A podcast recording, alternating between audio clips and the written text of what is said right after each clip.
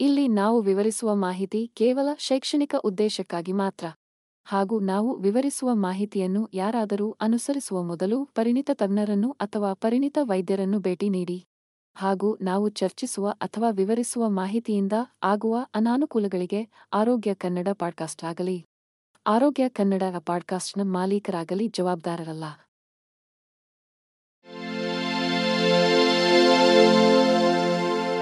ಆರೋಗ್ಯ ಮಾಹಿತಿಯ ಏಕೈಕ ತಾಣ.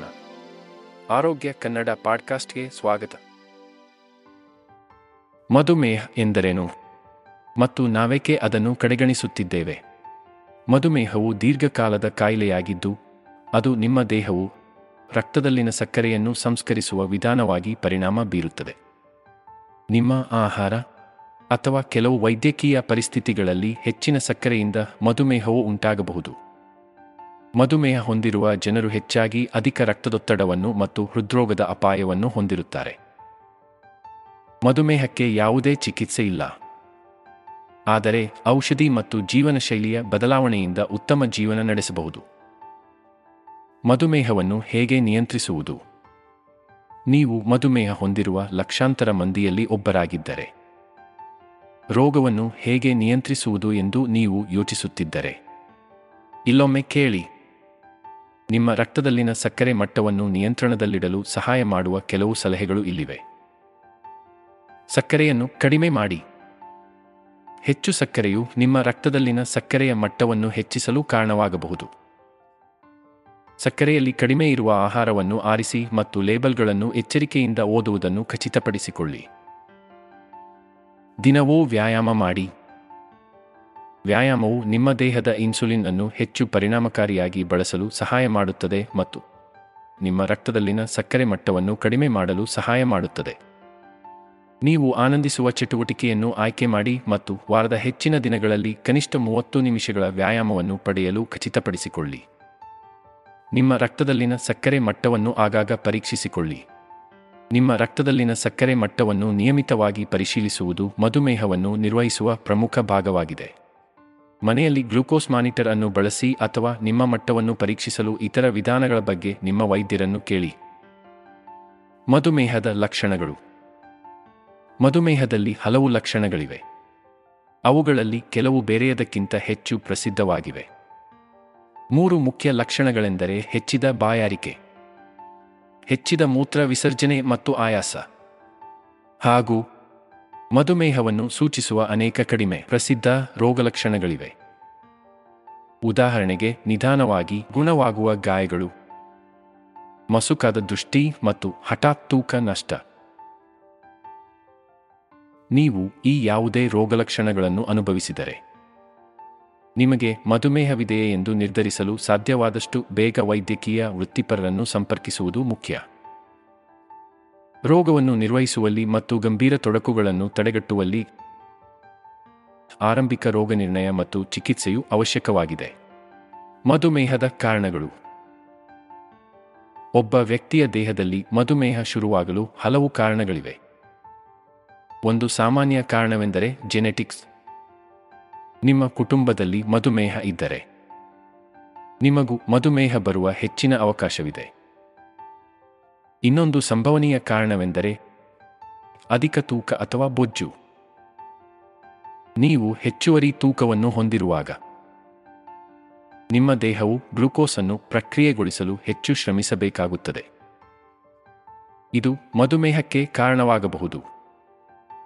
ಇತರ ಕಾರಣಗಳಲ್ಲಿ ಅಧಿಕ ರಕ್ತದೊತ್ತಡ ಅಥವಾ ಪಿಸಿಒಎಸ್ನಂತಹ ಕೆಲವು ವೈದ್ಯಕೀಯ ಪರಿಸ್ಥಿತಿಗಳು ಮತ್ತು ಸ್ಟೀರಾಯ್ಡ್ಗಳಂತಹ ಕೆಲವು ಔಷಧಿಗಳನ್ನು ತೆಗೆದುಕೊಳ್ಳುವುದು ಸೇರಿವೆ. ಅನಾರೋಗ್ಯಕರ ಆಹಾರವನ್ನು ತಿನ್ನುವುದು. ಸಾಕಷ್ಟು ವ್ಯಾಯಾಮ ಮಾಡದಿರುವುದು ಮತ್ತು ಧೂಮಪಾನದಂತಹ ಜೀವನ ಶೈಲಿಯ ಆಯ್ಕೆಗಳನ್ನು ಮಾಡುವುದು ಮಧುಮೇಹವನ್ನು ಅಭಿವೃದ್ಧಿಪಡಿಸುವ ನಿಮ್ಮ ಅಪಾಯವನ್ನು ಹೆಚ್ಚಿಸುತ್ತದೆ. ಜೀವನ ಶೈಲಿ ಮತ್ತು ಮಧುಮೇಹ. ಮಧುಮೇಹದಿಂದ ಬದುಕುವುದು ಒಂದು ಸವಾಲಾಗಿದೆ. ಆದರೆ ಸ್ಥಿತಿಯನ್ನು ನಿರ್ವಹಿಸಲು ಮತ್ತು ಪೂರ್ಣ ಜೀವನವನ್ನು ನಡೆಸಲು ಮಾರ್ಗಗಳಿವೆ. ಮಧುಮೇಹ ಇರುವವರಿಗೆ ಆರೋಗ್ಯಕರ ಜೀವನ ಶೈಲಿಯ ಆಯ್ಕೆಗಳನ್ನು ಮಾಡುವುದು ಬಹಳ ಮುಖ್ಯ. ವ್ಯಾಯಾಮ. ಆರೋಗ್ಯಕರ ಆಹಾರವನ್ನು ಸೇವಿಸುವುದು ಮತ್ತು ಒತ್ತಡವನ್ನು ನಿರ್ವಹಿಸುವುದು ಮಧುಮೇಹವನ್ನು ನಿರ್ವಹಿಸುವ ಪ್ರಮುಖ ಅಂಶಗಳಾಗಿವೆ ಮಧುಮೇಹ ಇರುವವರು ತಾವು ಸೇವಿಸುವ ಆಹಾರ ಮತ್ತು ಎಷ್ಟು ಪ್ರಮಾಣದಲ್ಲಿ ಸೇವಿಸುತ್ತಾರೆ ಎಂಬುದರ ಬಗ್ಗೆ ಎಚ್ಚರಿಕೆ ವಹಿಸಬೇಕು. ಅವರು ತಮ್ಮ ರಕ್ತದಲ್ಲಿನ ಸಕ್ಕರೆ ಮಟ್ಟವನ್ನು ಎಚ್ಚರಿಕೆಯಿಂದ ನೋಡಿಕೊಳ್ಳಬೇಕಾಗುತ್ತದೆ. ಮಧುಮೇಹ ಇರುವವರಿಗೆ ವ್ಯಾಯಾಮ ಮುಖ್ಯವಾಗಿದೆ, ಏಕೆಂದರೆ ಇದು ರಕ್ತದಲ್ಲಿನ ಸಕ್ಕರೆ ಮಟ್ಟವನ್ನು ನಿಯಂತ್ರಿಸಲು ಸಹಾಯ ಮಾಡುತ್ತದೆ. ಮಧುಮೇಹ ಹೊಂದಿರುವ ಜನರಿಗೆ ಒತ್ತಡ ನಿರ್ವಹಣೆಯೂ ಸಹ ಮುಖ್ಯವಾಗಿದೆ, ಏಕೆಂದರೆ ಒತ್ತಡವು ರಕ್ತದಲ್ಲಿನ ಸಕ್ಕರೆ ಮಟ್ಟವನ್ನು ಹೆಚ್ಚಿಸಲು ಕಾರಣವಾಗಬಹುದು. ಆಹಾರದೊಂದಿಗೆ ಮಧುಮೇಹವನ್ನು ನಿರ್ವಹಿಸುವುದು. ಮಧುಮೇಹ ಇರುವವರಿಗೆ ರೋಗವನ್ನು ನಿರ್ವಹಿಸುವಲ್ಲಿ ಆಹಾರವು ಪ್ರಮುಖ ಅಂಶವಾಗಿದೆ. ನೀವು ತಿನ್ನುವುದು ನಿಮ್ಮ ರಕ್ತದಲ್ಲಿನ ಸಕ್ಕರೆ ಮಟ್ಟವನ್ನು ನಿಯಂತ್ರಿಸಲು ಮತ್ತು ನಿಮ್ಮ ತೂಕವನ್ನು ನಿಯಂತ್ರಿಸಲು ಸಹಾಯ ಮಾಡುತ್ತದೆ. ಆದರೆ ಆರೋಗ್ಯಕರ ಆಯ್ಕೆಗಳನ್ನು ಮಾಡುವುದು ಯಾವಾಗಲೂ ಸುಲಭವಲ್ಲ. ಲಭ್ಯವಿರುವ ಹಲವಾರು ಆಹಾರ ಆಯ್ಕೆಗಳೊಂದಿಗೆ ಏನು ತಿನ್ನಬೇಕು ಮತ್ತು ಯಾವುದನ್ನು ತಪ್ಪಿಸಬೇಕು ಎಂದು ತಿಳಿಯುವುದು ಕಷ್ಟ. ಆದರೆ ಆರೋಗ್ಯಕರ ಆಯ್ಕೆಗಳನ್ನು ಮಾಡಲು ನಿಮಗೆ ಸಹಾಯ ಮಾಡುವ ಕೆಲವು ಸಾಮಾನ್ಯ ಮಾರ್ಗಸೂಚಿಗಳಿವೆ.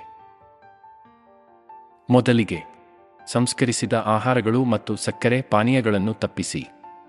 ಇವುಗಳು ರಕ್ತದಲ್ಲಿನ ಸಕ್ಕರೆಯ ಮಟ್ಟದಲ್ಲಿ ಸ್ಪೈಕ್ಗಳನ್ನು ಉಂಟುಮಾಡಬಹುದು ಮತ್ತು ನಿರ್ವಹಿಸಲು ಕಷ್ಟವಾಗಬಹುದು. ಬದಲಾಗಿ, ಹಣ್ಣುಗಳು, ತರಕಾರಿಗಳು ಮತ್ತು ನೇರ ಪ್ರೋಟೀನ್ಗಳಂತಹ ಹೆಚ್ಚು ಸಂಪೂರ್ಣ ಆಹಾರಗಳನ್ನು ತಿನ್ನುವುದರ ಮೇಲೆ ಕೇಂದ್ರೀಕರಿಸಿ. ಎರಡನೆಯದಾಗಿ, ನಿಮ್ಮ ಆಹಾರದಲ್ಲಿ ಆರೋಗ್ಯಕರ ಕೊಬ್ಬನ್ನು ಸೇರಿಸುವುದನ್ನು ಖಚಿತಪಡಿಸಿಕೊಳ್ಳಿ. ಇದು ಆಲಿವ್ ಎಣ್ಣೆ. ಬೀಜಗಳು ಮತ್ತು ಆವಕಾಡೋಗಳನ್ನು ಒಳಗೊಂಡಿರುತ್ತದೆ. ಆರೋಗ್ಯಕರ ಕೊಬ್ಬುಗಳು ಊಟದ ನಂತರ ಪೂರ್ಣ ಮತ್ತು ತೃಪ್ತಿಯನ್ನು ಅನುಭವಿಸಲು ಸಹಾಯ ಮಾಡುತ್ತದೆ. ಮೂರನೆಯದಾಗಿ, ಸಾಕಷ್ಟು ಫೈಬರ್ ಪಡೆಯಲು ಮರೆಯಬೇಡಿ. ಕೊನೆಯಲ್ಲಿ, ಮಧುಮೇಹವು ಗಂಭೀರ ಕಾಯಿಲೆಯಾಗಿದ್ದು ಅದನ್ನು ನಿರ್ಲಕ್ಷಿಸಬಾರದು. ಸರಿಯಾದ ಆಹಾರ, ವ್ಯಾಯಾಮ ಮತ್ತು ಔಷಧಿಗಳಿಂದ ಇದನ್ನು ನಿಯಂತ್ರಿಸಬಹುದು. ಆದಾಗ್ಯೂ, ಚಿಕಿತ್ಸೆ ನೀಡದೆ ಬಿಟ್ಟರೆ ಇದು ಸಾವು ಸೇರಿದಂತೆ ಗಂಭೀರ ಆರೋಗ್ಯ ಸಮಸ್ಯೆಗಳಿಗೆ ಕಾರಣವಾಗಬಹುದು. ನಿಮಗೆ ಮಧುಮೇಹವಿದೆ ಎಂದು ನೀವು ಭಾವಿಸಿದರೆ, ನಿಮ್ಮ ವೈದ್ಯರೊಂದಿಗೆ ಮಾತನಾಡಿ.